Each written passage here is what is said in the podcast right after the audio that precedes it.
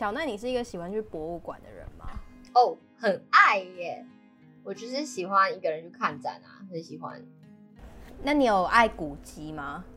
古迹有，就是历史文物啊什么之类的。哦，蛮爱的。我以前有跑去那个故宫博物院看埃及的那种古文物展。哦，OK OK。你知道为什么会问吗？因为我发现我在就是。就是来纽约之后生活一段时间，我发现大家真的很爱古物哎、欸，比如说古着啊，或是什么的。我上上礼拜不是去那个 Vermont 玩吗？嗯，就是前两周去那个纽约附近的一州玩，然后他那里就有一个博物馆，我们就想说，哦，它叫做什么？好像被 Ghost Haunted House，他是这样讲的，就说那个那个房子有被有里面有鬼这样子。我们想说，哎、欸，那去参观一下，因为他就说它是一个什么百年老宅。然后我去看了之后，真的有够无聊，就是 门票还要三十块美金吧，啊、然后就是参观别人家，哦。对，然后就是参观别人家。大间吗？是蛮大间，但是就是别人家，你知道吗？就是就是东西都很旧，比如说他会摆一些很古老的娃娃什么的，他就说哦，这个东西一百多年。然后我跟我一群台湾朋友，我想说才一百多年在那边，不好意思。你知道台湾随便一个三合院也是随便起跳都有一百年吧？我在猜啊，哦、也是，对，你懂那个意思吗？然后我看那边美国人。对那些爷爷奶奶都说：“天哪，这个东西一百多年了，so ancient，一百年以上就觉得哦，天哪，好珍贵，好老，什么什么的。”然后整栋房子最老的一个最值得看的东西，明朝的画作，就是说整栋房子最古老、最值钱的就是这一张画，然后就叫大家去参观，然后所有人就围在那边，然后就哇，好老，什么什么的，然后。我就我就好像没什么感觉，好傻眼哦。那他的房子就是很像那个嘛电影，比如说像安娜贝尔那种。我觉得晚上应该会蛮像安娜贝尔，因为它里面有那个女儿房。然后以前他们是大户人家，所以就是房间是真的，literally 全部都是粉红色。然后就是有摆很多那个陶瓷娃娃这样子。嗯嗯嗯。你这边说可怕，一百年之后，人家搞不好觉得你的那个大眼仔公仔才可怕。你 你才可怕，你全家都可怕。这样玻璃心是不是？公仔不得奖。对，不得奖，不准讲我的大眼仔跟三眼怪。对。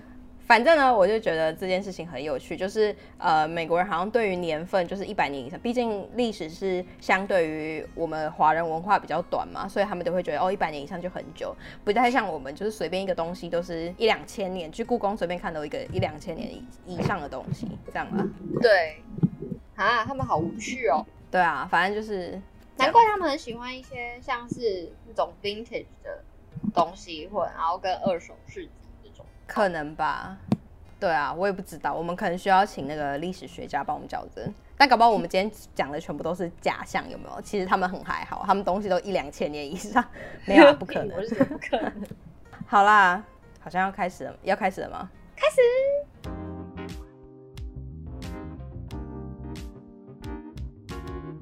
你现在收听的是聊杯关系吧，我是 Vivi，我是小奈。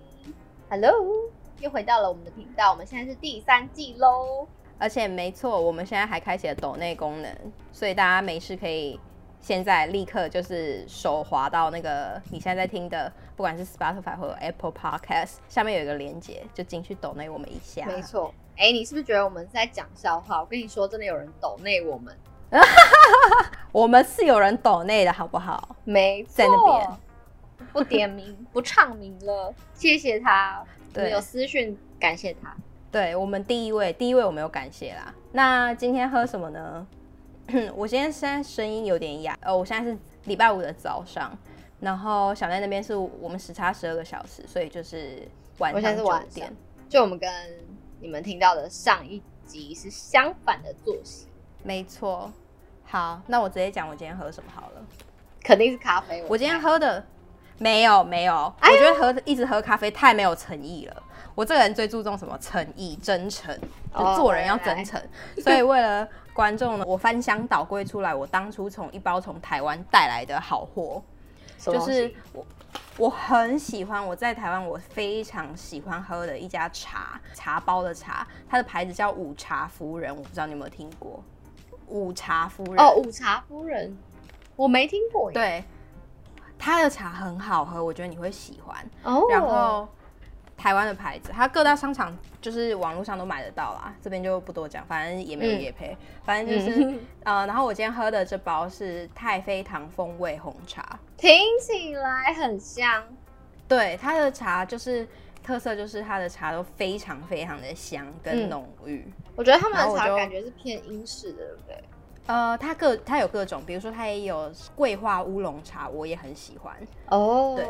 对，然后我刚刚已经泡好了，就是台湾茶太妃糖风味红茶在这里。耶你先形容一下嗅觉的部分。它其实因为它的韵底当然就是红茶嘛，所以它闻到下面有一个很香的红茶味。但是其实你一拿进，或是你在旁边喝的时候，你就可以闻到一股很浓的那个太妃糖的味道。而且重点是它喝下去是无糖感，就是不是甜的，但是有一股淡淡的太妃糖味。哦，好神奇哦！好吧，所以就是如果你想要来查一下，对啊，所以如果你今天很想喝手摇，但你又不想变胖的话，嗯，这家茶就是很好的选择。有微微推以我很喜欢。嗯，那你要猜我喝什么吗？你今天觉得你喝什么？你喝什么？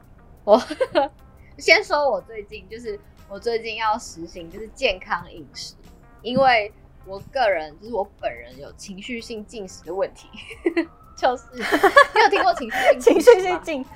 没有哎、欸，是什么？就是会靠吃东西来发泄你的压力，比如说你工作觉得焦虑的时候，或是你觉得就是有压力的时候，你就会想要靠吃东西，然后可以来就是。减缓那个压力，然后就是你会情绪性进食，就是你就不行，我就是要吃东西，然后就是会随手就可能手边的零食或者干嘛，就直接拿起来吃，超可怕。所以我在办公室跟我真的假的？对对对，而且我左边的同事也有一模一样的问题，然后所以我们两个就是。会一起情绪性进食，然后你知道这种事情有伴的话，就会直接加成，就是更可怕。然后我最近就意识到，所以是会吃很多零食吗？对，就是我们可能下班之后，那个一回头，我们后面的垃，我们后面的垃圾桶就是都是那种零食袋，这样叠起来。好，那你怎么减缓你的那个？我现在就是要开始就是意识我情绪性进食的问题，然后我要去吃的健康，所以我现在就是每天要摄取。够的蛋白质，所以我喝的是豆浆哦。有没有这一切？你是 Seven 买的豆浆吗？不是，不是，不能避免，我就不会买便利超商的东西，因为我觉得里面一定都会加，就是保存的什么化学添加物，为了让他们食物可以保存更久，所以我觉得不是很健康。然后我喝我豆浆都喝我们家附近传统市场那种研磨的豆浆。哇，很好喝，就是很想喝豆浆哦，很浓的那一种。然后就是每天，而且它很超容易卖完的。然后有时候我经过的话，就要早点去买。我以前在台湾，我很喜欢去那种传统的早餐店，因为你一一靠近就会闻到很浓的研磨的豆浆味，就会幸福感上升。哎、欸，你知道目前喝过最好喝的豆浆是哪一家吗？你一定有听过。哪一家？老赖红茶的豆浆，哈，这么冷门？对，很冷门。而且他说红茶，欸，对，就是你知道有一家手摇不是叫老赖红茶，然后它超有名的嘛。那它的那个发迹的本店是在台中的第二市场，哦，然后在那个第二市场里面的那一摊老赖红茶，它卖的豆浆，因为是我台中的朋友，就是极力推荐我去玩的话，一定要去喝它的豆浆，不是喝红茶，喝它的豆浆。然后它的豆浆是。真的，以前那种古早味，还有微微那种焦香哎，哇，很好喝，好哦、我推荐你。你爱豆浆的话，你之后也可以去喝。好啊，等我回去之后，我们可以小旅游去台中。哎、欸，好啊，我们可以去台中路 podcast 怎么样？哎、欸，好像还不错。啊、我很久没跟你旅游嘞。对，我们上次旅游是一起去哪里啊？有过夜的话，好像是你你来高雄我家，我本处。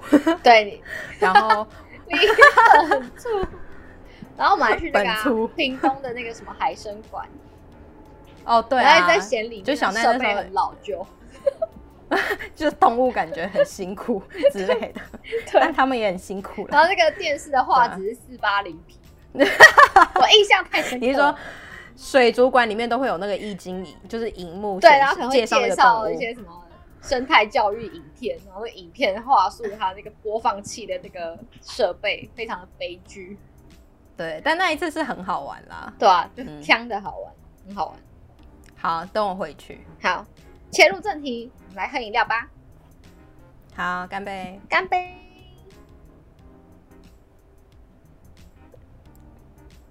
你先说你的，你的豆浆好了。哦，要怎么说呢？就是因为我我豆浆还有偷偷加了蜂蜜，所以它有多另外一个香味。哇，好好，真的，很我都喝无糖豆浆。然后我想说，我要你都很懂哎，是不是？我跟你讲，这个豆浆，我觉得你是生活小达人，不一样。这个豆浆就是有那种研磨出来的那种豆香味，很好，你懂。等我回去，等我回去再去喝。耶！我好，我喝的那个红茶，就像我刚刚讲的，它就是有一股淡淡的太太妃糖味道，然后韵底是，然后不甜，就是红茶香，不甜。完全它是它是没有热量的。配什么？我以前就是上班就是写稿写到压力很大的时候，我下午就会喝这个太妃糖红茶。哦，所以它让你想到你的写稿时光是吗？是，就是有一点。然后我只要泡 哦，所有就是。附近的同事都会问我说：“什么味道这么香啊？”的那种。Oh. 所以如果你想要当就是呃办公室里面最 gay 白的王美的话，就可以喝这个茶，招人注目。那你觉得它适合配什么东西？哦，对，我觉得它就下午茶任何我都可以吧。蛋饼，因为我现在想吃蛋饼，没有啦，我开玩笑的。Oh, 没有啦，我开玩笑，可能蛋糕之类的吧。哎、欸，纽约有蛋饼吗？有台式蛋饼。可能要中国城才有吧，oh. 但老实说，你不，我我就是以前很爱去中国城吃饭，嗯，但是呢，我现在长大比较注重健康之后，我就比较少的原因是他们没有很干净。真的吗？是中国就是餐厅大部分不干净，还是说纽约的餐厅大部分不干净？没有，就是因为我觉得跟那个也不是他们故意的，但是因为煮中餐的环境就是需要非常大的火，嗯、然后非常多油，嗯嗯嗯嗯、然后然后备料又要备很多。你要想去一家餐，你要去比如说意大意大利面好了，它备料就那几种，可能三就是菜单上一页就是就是几项而已。嗯、但是去中国城那些餐厅，你从那个咕噜肉、麻婆豆腐什么什么，你备料那么多，嗯，一定。而且纽约又是鼠患非常的严重，就到处都是小老鼠。天哪，是哦，真的啊，对啊，而且是不是小老鼠？Sorry，是大米奇。大，这是大米奇，我有感受到你这个，所以就大很大，就 好了，到时候大米奇。我觉得我们听众的那个耳膜要破掉。对啊，反正就是就是这样。但我觉得这改天可以再聊啦，蛮多蛮有趣的事情。好，我们先切入正题，敬请期待。哦，对，今天这题也很有趣。嗯，今天我们要聊什么呢？嗯、我们今天要聊求偶焦虑。大家有听过这个词吗？我本人是第一次听到。对，我也是第一次听到。你你觉得什么是求偶焦虑？大概？呃。我第一次听到这个词的时候，其实我觉得有点难想象什么是求偶焦虑，因为我知道这个词应该是在形容一个现现代人的，就是状况或是一个一个行为，但是求偶这个词又很少会放在就是人类身上，就好像大家都会放在偏 就是你知道自然界的那些 Discovery 会出现的那个生态动物身上，所以那时候想说哈，求偶焦虑到底是在讲什么？是？在讲那个，我一开始是以为那种生态界的 discovery 的事情，你说比如说鸟类迁徙，discovery 会出现，对，或者或者什么那个猴子想要求偶啊之类的，然后发现我就查，然后 B 就叫我查一下，我就查一下，发现啊，原来是现代人的问题啊。对，那我我自己第一也是最近第一次听到那个求偶焦虑，但我是哪里听到呢？我是我们我有一次在滑那个 Instagram 的时候，我们另外一个 Podcast 的朋友，嗯，那个懂听他们节目里面的 AT，他就在讲 PTT 最近很多求偶焦虑这件事情，我才去查一下。那求偶焦虑跟单身单身，我们一一般以以为的那种单身焦虑，我觉得比较不同的是求偶会用到求偶，就是有传宗接代的压力吧？啊，对，对耶，对啊。但如果今天他不想要生小孩的话，就不可以使用求偶焦虑吗？但是他想结婚，是也。我觉得也没有那么严格哎、欸，这只是大家，我觉得我们等下可以讨论啦。毕竟从那个、oh, 好，啊、好，为什么我们今天要讨论？就是这这个东西是从那个 PTT 的最近掀起很多很多讨论，就会先我要来分享一个故事。嗯，好，就是我在关于求偶焦虑，我在查资料的时候，然后我看到有一篇，我觉得算是很生活、很生活感的去形容他的求偶焦虑的状况。那这一篇呢，它其实是去年的文章，二零二零年的文章。那它的标题是“求助求偶焦虑如果会导致失眠，建议看医生吗？”然后也是因为它的标题就是有提到，就是失眠跟看医生，所以我才就是引起我的兴趣，想说嗯，会这么严重，然后才点进来看。好，那我要讲故事喽。这个原 PO 呢，他是标准的主科工程师，然后 他说他单身有将近快十年有了，不要说交女朋友，哦、他连女生的手都没有牵过。你说没有牵过？对，可是他说他单身近十年，所以代表他有交过女朋友。哦，但是他又没有，但他又没有牵过女生的手，所以就代表他可以去跳 swing 哎、欸，就会 牵到。哎、欸，对耶，对耶，那个不算了，那他一定是他指的。好啦，好，你不要把他那个有感情的牵。没对，没错，所以就代表说他之前交的女朋友根本也许不算女朋友，你懂我意思吗？哦，OK，好 okay, 好，然后呢？他说：“如果要说自己有什么条件上面的问题，他就承认说好，他知道自己有一点点的胖，然后他在努力运动中。那他是有车的的经济的这个情况，那工作时就是他的工时是正常的，然后不抽烟，偶尔呢会跟同事去小喝酒。那他的困扰是，他最近发现自己生活陷入了一个一成不变的情况当中。”因为第一是他身边的同事们，就是结婚生子率开始变得非常的高，然后以前大学的朋友也纷纷的都结婚了，他参加了很多场的婚礼。那每一天他回到下班租屋处，都不知道自己可以做什么，他就一个人去逛街、运动、旅游。那他也试着去滑了交友软体，可是他觉得说。也尽力去约会或是约吃饭，但常常吃了几次饭之后就没有下文。那他也觉得说自己有努力在经营自己的生活，也去参加公司的社团，那可是总是遇到说可能他喜欢的人不喜欢他，或是喜欢或是呃喜欢他的人他不喜欢，所以他最后就开始变得有点厌世，就他不知道说自己想要检讨什么，我也不想要检讨了。嗯。那下班没有人陪我吃饭喝酒，也没有人可以。分享生活的乐趣，所以他最后就变得有点是那种你知道去死去死团吗？就是看到会放闪的情侣啊，oh. 或者是夫妻，可能他就会觉得说，干嘛放什么闪？这种就是会生气，对别人生气，看不舒服别人幸福快乐生活美满这样。然后反正他最后就是认清了他自己，觉得自己太焦虑了，去看心理医生。所以他在这篇文章的最后，他就是跟大家讲说：“哎、欸，不知道这样子我会不会有点太小题大做？然后希望可以得到大家的回答，这样子。这就是他的故事。Oh, okay. 所以我觉得他这个他的情况算是蛮对，算是蛮生活感的，就是呈现出求有焦虑的状态之一。其实感觉不是第一次听到，对对对对。所以如果现在在听的你不。太知道，就是也跟我们一样，第一次听到“求偶焦虑”这个词的话，希望这个故事有引导你大概微微的了解，说，哎，什么是求偶焦虑？这个故事可以感觉到他那个情绪非常的浓厚了。那你听到这个故事，你印象最深刻的是什么？嗯，我印象最刻最深刻的就是他因为这件事情去看心理咨商。那你自己有过求焦虑吗？我自己如果要。要说的话，应该就是我以前有曾经单身三年，然后单身到、嗯、就第一年的时候很快乐，想说耶，我单身。然后 第二第二年的时候也觉得嗯，好像也还好这样。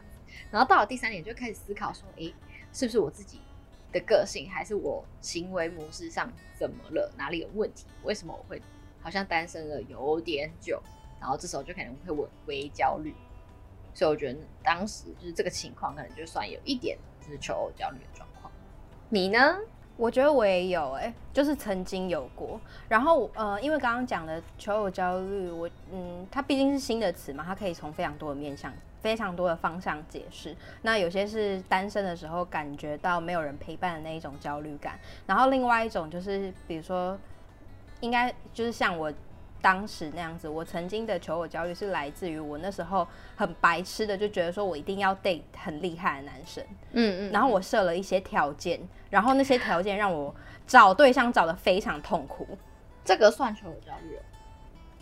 我觉得应该算，就是你一定要哦，把那个标准设到，就是你一定要，比如说，因为他讲要求偶吧，然后我那时候列的条件超级白痴，你知道我那时候列？我知道啊，我知道啊，我应该有经历过你这个阶段。我知道。对，然后我现在回想起来，我我现在回想起来，我就想说，我那时候真的是有够讨他妈讨人厌，就是很挑，非常的 picky。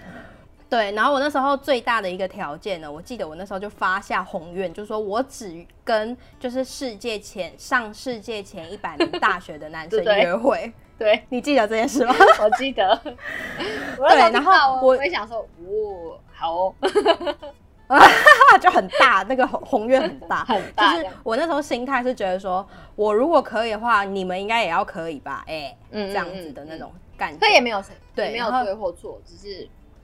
你你对比较辛苦，只是没有对没有对或错。然后如果你一直抓着这个条件的话，其实你会非常辛苦。那时候辛苦到什么程度呢？就是其实比如说跟一个人相处虽然 OK，但是呢，我就会去查他学校的排名。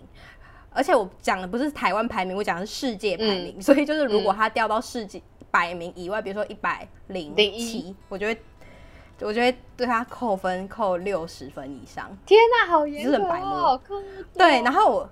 可是，然后我就在回想，说我到底现在听起来，哎，大家听到这里先不要生气。我知道这个行为非常的讨人厌，但是其实就是每一个人对设于每一个条件，我都不认为说他有错，或是也不应该以那种就是说啊，我看你怎么找得到，对啊，也有人他觉得说我就是要有车有房的另一半啊，对啊，或是有些人就是说我一定要大奶或什么的，嗯嗯嗯，对吧？就都是条件。对，然后我呢？都是条件而已，而且这个是你自己，你你跟对象开心就 OK。只是为什么会不建？我后来绕了一圈，我会觉得不建议大家这么做的原因是，其实你会有点失去跟人相跟那个人相处的本质。比如说，我那时候也遇到很多很烂的男生，但是我一开始就是也基于他学校有在，比如说十几名、二十几名以内，Oxford 或是 Oxford 啊、Harvard 那些全随便啦，然后。现在听起来都不是很重要了。然后那时候你就硬以这个条件下去，硬跟他们聊，然后硬跟他们出去，然后想说天哪，这是烂人呢。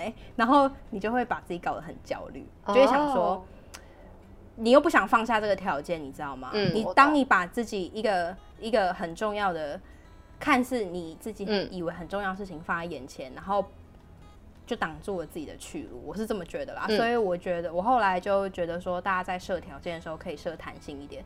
我现在才知道，因为你知道，我以前就觉得说有人找对象，然后就说什么你的条件是什么？哦，我希望他孝顺、温柔、体贴。我想说是什么烂条件？就是 这个条件也太对太笼统，对，也太那个那也太笼统了吧？可不可以具体一点？嗯，但我觉得就是要在那个这么具体跟笼统之之间，可能找到一个比较相对的平衡点。因为你知道为什么吗？因为我后来发现人是会变的，你自己也会变。对，如果如果你自己。会变的话，比如说对我来讲，可能在我内心深处，学校排行这件事情已经随着我踏入社会比较不这么重要。但我不不改变我的条件的话，就会变得很辛苦。那你是？我觉得有个很重要的问题是，你是怎么意识到这件事情？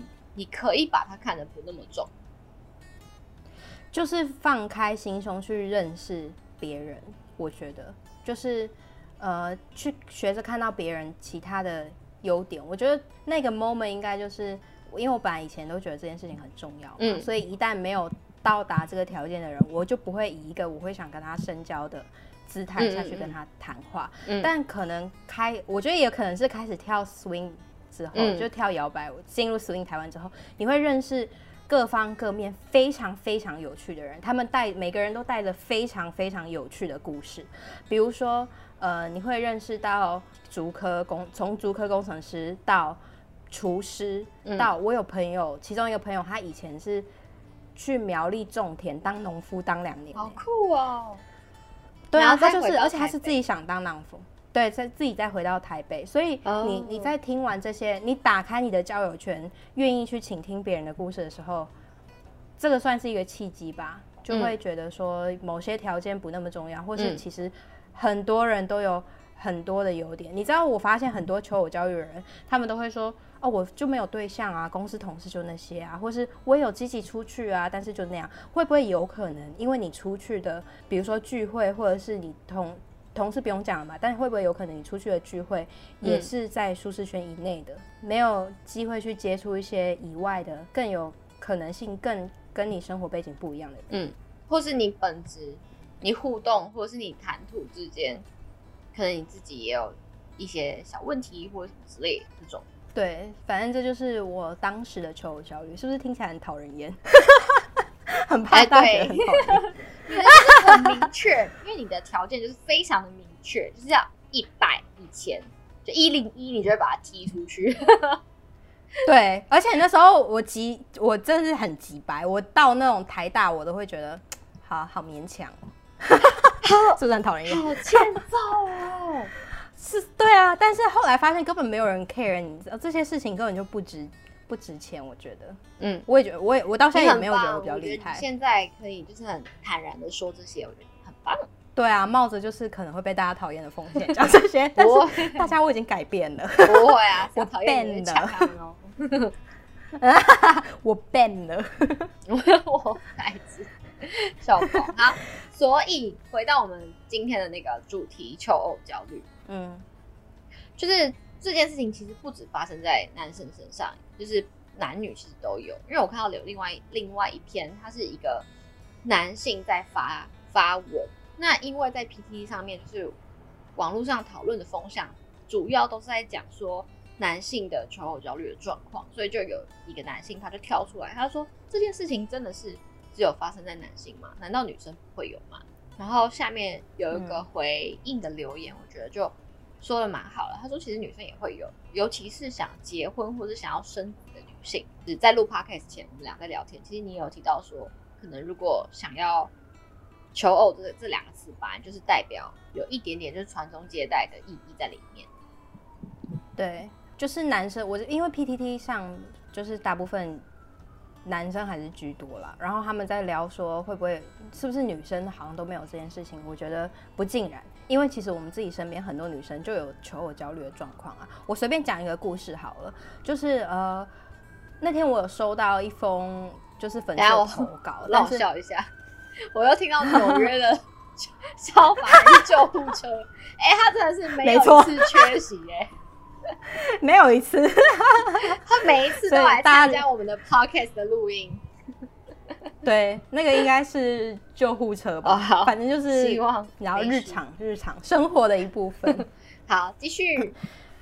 好，反正那天呢，我就收到以前一个投过高雄的 L，他后来有在跟我分享说他朋友的故事，这样子。嗯、那然后他是说什么？他是说其实他朋友呃去年的时候抓到她男友。去开房间的收据，嗯，嗯，你是不是不能想？我以前都觉得说，怎么可能会留那个开房间的收据？但是就是真的有人会不小心留下来，然后反正他就是抓到了，嗯、然后大概就是知道说他可能是去嫖妓的，嗯嗯嗯，对，嗯、但是呢，是嫖嫖妓。哦，反正我故事具体怎么样我有点忘记，反正就是去嫖妓。但是我先讲我。对于性所有性工作者，我是抱持着他，我不觉得他们有错的心态啦。嗯，这个另外再讲。好，但是呢，反正她就是抓到她男友类似就是去买春这样子，嗯、但是她没有办法分手，就是她最后就已经很明显了，就都已经有收据什么什么的，嗯嗯嗯，但是她她男友就讲最后就吵架嘛，吵一吵之后，男友说一句说，啊，不然你要怎样？你要分手吗？那女生就安静了。嗯，好理直气壮，怎么可以这样？对啊，然后那个女生就是有点就是我，她就选择相信，因为男生就是说哦，我就很累，去休息一下不行哦，嗯的那种，他就说我又没有叫人，你信不信都是随便你，但是你用不知道膝盖想很老套的一句话，都知道说谁没事真的很累会去 motel 休息，对，没很累就回家休息，那真是骗小孩，哎，长大成人对啊，不然就是那些那些什么周刊新闻。还有那些艺人澄清东西哦，对，是不是？对，他说没有啦，都是假。而且哦，题外话，小奈，你不觉得我们进媒体圈之后，就发现人心最黑暗的一面？以前那个什么，所有艺人讲的什么哦，我只是去休息或者什么都是假的。哦，往反方向思考。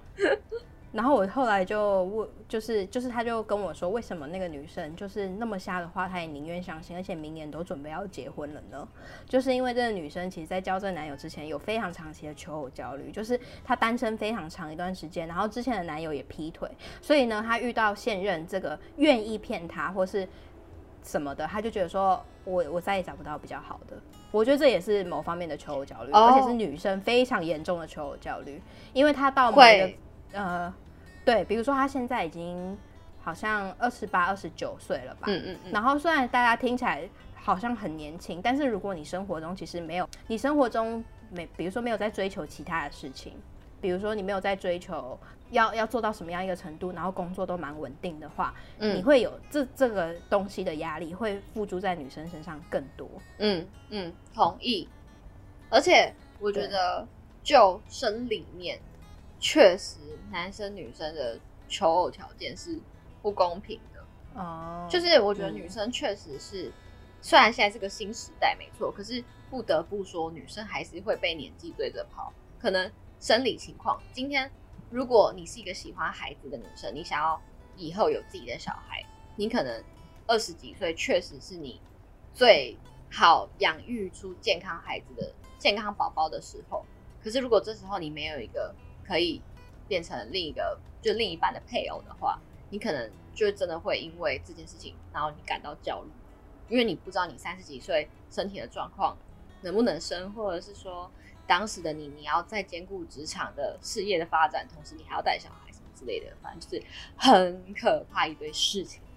对，女生真的很辛苦，呃，也可以供大家一个思考的出发点，就是说你喜欢孩子的程度有没有？喜欢到必须要让你这么焦虑，因为比如说传统的思维就比较少人提出过说，哎、欸，你有没有真的喜欢小孩？我觉得会喜欢到这个程度。其实我觉得会，就是如果喜欢真的是喜欢宝宝、喜欢小孩的人的话，他们真的会焦虑，就真的会。对对，嗯，反正就是女生也会焦虑了。对，没错，这个意思。没错没错。然后，但是我想到一个是，就是我以前。上一份工作职场的同事，她的年纪，她是一个女生，然后她年纪将近快要四十岁，可是我觉得她在她身上，她也是单身哦。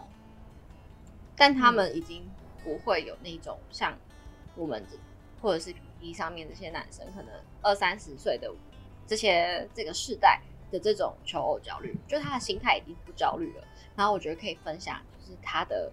他的那时候，我跟他聊天的时候，他跟我说过的话，就是他那时候有提到说，一辈子很长，如果你想要找另一半陪你共度这个辈子的话，其实晚一点也无妨。嗯，对，就是他达到这种伪洒脱的境界，所以我觉得，就是这一代的那个求偶焦虑是一个在一个巅峰，然后我觉得你要。不知道怎么练就到一个程度、心境之后，才可以到他们那个事实。就是我也不，我觉得不一定是年纪问题，但是就到另外一个境界，就是你已经偏看淡，但是你觉得说好，我就是很有耐心的等待，可以陪我走一辈子的人。嗯、这种这时候的你才不会有求偶焦虑。这个心态其实是需要练习的。我呃，我最近在看一本书，叫《心流》，之前好像稍微分享过，但它里面讲到一个概念，就是说，就是为什么我们会会焦虑，其实是因为，比如说在我们成长过程中，国小、国中、高中、大学这一路上，其实你都是有很多同伴的，嗯，然后就是你比如说班级上啊，或是活动上，你会就是等于是说，他们逼你跟一群人关在一起，然后你必须要跟这些人感情很好。的那种感觉，虽然说有些人是呃遭遇到霸凌或是跟班级处不好，那是例外，但是大部分的人是在这种同才的环境下从小到大长大的，嗯，直到什么时候？直到你出职场，接下来你就是一个人，因为你会发现说职场的职场的人你是没有办法跟比如说大学或是高中那一种情谊相比的，大家下班就是只想赶快回家，那对所以。也是在大学之后踏入职场之后，大家会很急迫的想要找另外一半，因为就没有人填满你原本的那些空闲时间，哦，那个亲密感，对，那个亲密感。但是他又讲到说，就是呃，所以这我在想说，这应该是这尤其是这一代人求偶焦虑特别严重的关系。那他有讲到说，呃，其实你要学会去。心里要很有秩序的人，他才有办法一个人就是享受一个人，就是不焦对于独处这件事情是不焦虑。比如说，就像你的同事，他一定就是心里有一一、嗯、自己有一套内心的秩序。为什么独处会带给人这么负面的体验？根本原因就是在他是由内由内控制心理，其实并不是一件容易的事情。比如说，如果你这个人很闲，就是如果你。只要一个人就会闲得发慌，就会想要找事情做，就会焦虑，就会比如说哈，我不知道现在要干嘛哎、要不要找那个谁来吃饭？你没有办法一个人的时候，你就会特别想要找另外一半。但是这个心态其实是非常不健康的，因为你跟你的另外一半最后的关系也只会只剩下吃饭、看电影跟呃上床就这样而已。嗯，所以我觉得你同事他那个不焦虑的心态。是大家可以稍微想一下，你的意思是说，他之所以可以比较不焦虑的这个境界，是前提是因为他可能懂得自我独处，对，他懂得自我独处，然后他的内心是非常强壮的，他不会让这些外界的压力去影响他太多。哦，呃，回到问题本身，就是如果不想要求求我焦虑的话，不是应该是，其实最根本的原因不是哦，赶快去社交，赶快去干嘛，赶快滑 Tinder，最。我觉得最根本的原因，可能就是你要富足你的心灵，跟让自己变成一个心灵上比较强壮的人，你才不会随波逐流，这样哦，才可以减低这个焦虑。就是你可以积极求偶，但是你可以不要焦虑，对对吧？就是你可以交朋友，但是不焦虑。对，你可以就是，对，对我懂你意思。哦，我觉得这个这个 ending 还不错。就是求偶焦虑这件事情，求偶本身没有问题。就是你非常想要结婚，你非常想要生小孩，你想要找到陪你共度一生的人，没有问题。可是我觉得问题的点可能是在焦虑这两个字，就是当这件事情变成一种压力，开始给你身心理上的压力或者是痛苦的时候，它就是不健康的。对，就是如果你滑天的滑到后面会那种啊啊，怎么都没有，好烦，我要然后就是睡，然后隔天我就是没人对。上面就是没人呐、啊，然后删除那个软体，然后隔天再重新下载的话，你就知道你现在是蛮焦虑的。哦，好，我觉得我们有找到一个 对出口。对，好啦，给大家参考。今天节目也差不多了，大家记得订阅我们的 IG 聊杯关系吧。然后哦，对，Spotify 跟 Apple Podcast 订阅了吗？订阅一下吧，可以留言哦。那我们下一集会聊什么？我们下一集就是要聊怎么求偶，怎么健康求偶，不焦虑，怎么健康求偶。呼应这一集的求偶焦虑。如果你有求偶焦虑的话，我们教你怎么健康的求偶，让减轻你的焦虑，好吗？OK，就这样啦，Cheers，bye，下期见，拜拜。